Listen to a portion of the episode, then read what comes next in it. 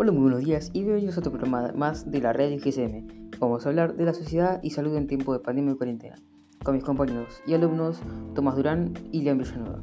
Le damos las gracias al patrocinador que acompaña esta emisión, que es nuestro colegio Instituto General San Martín.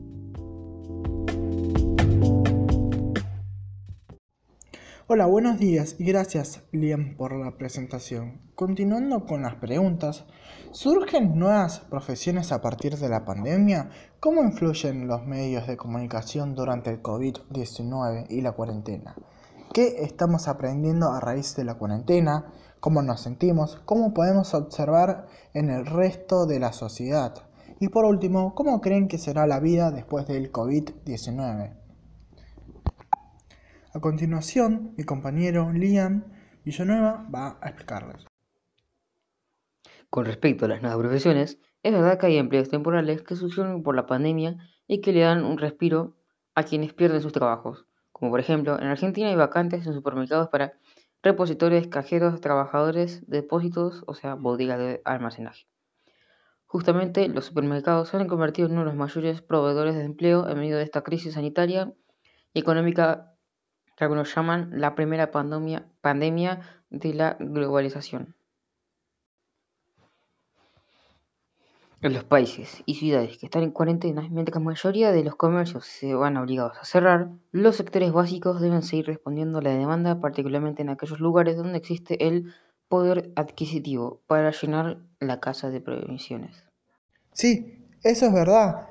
Por otro lado, las compras online se han disparado. Gigantes como Amazon, Mercado Libre y otros servicios de comida a domicilio están contratando a miles de personas para responder a la demanda de productos comprados por Internet. Ahora bien, con respecto a los medios de comunicación, cumplen un rol sumamente importante ya que por medio de ellos nos enteramos cómo sigue la situación tanto en nuestro país como en el mundo. Y además de que nos notifica cómo avanza la cuarentena, si se extiende, si hay alguna flexibilidad, qué personas pueden comenzar a trabajar y etc.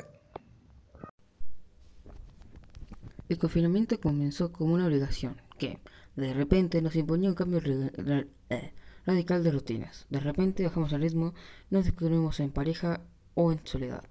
Y tuvimos que encontrar la manera de organizar la casa, los niños y el trabajo. La cuarentena puede ser una oportunidad única de aprender a valorar lo verdaderamente importante. Creo que nos empezamos a dar más cuenta de las cosas y surge también muchas personas la necesidad de ayudar.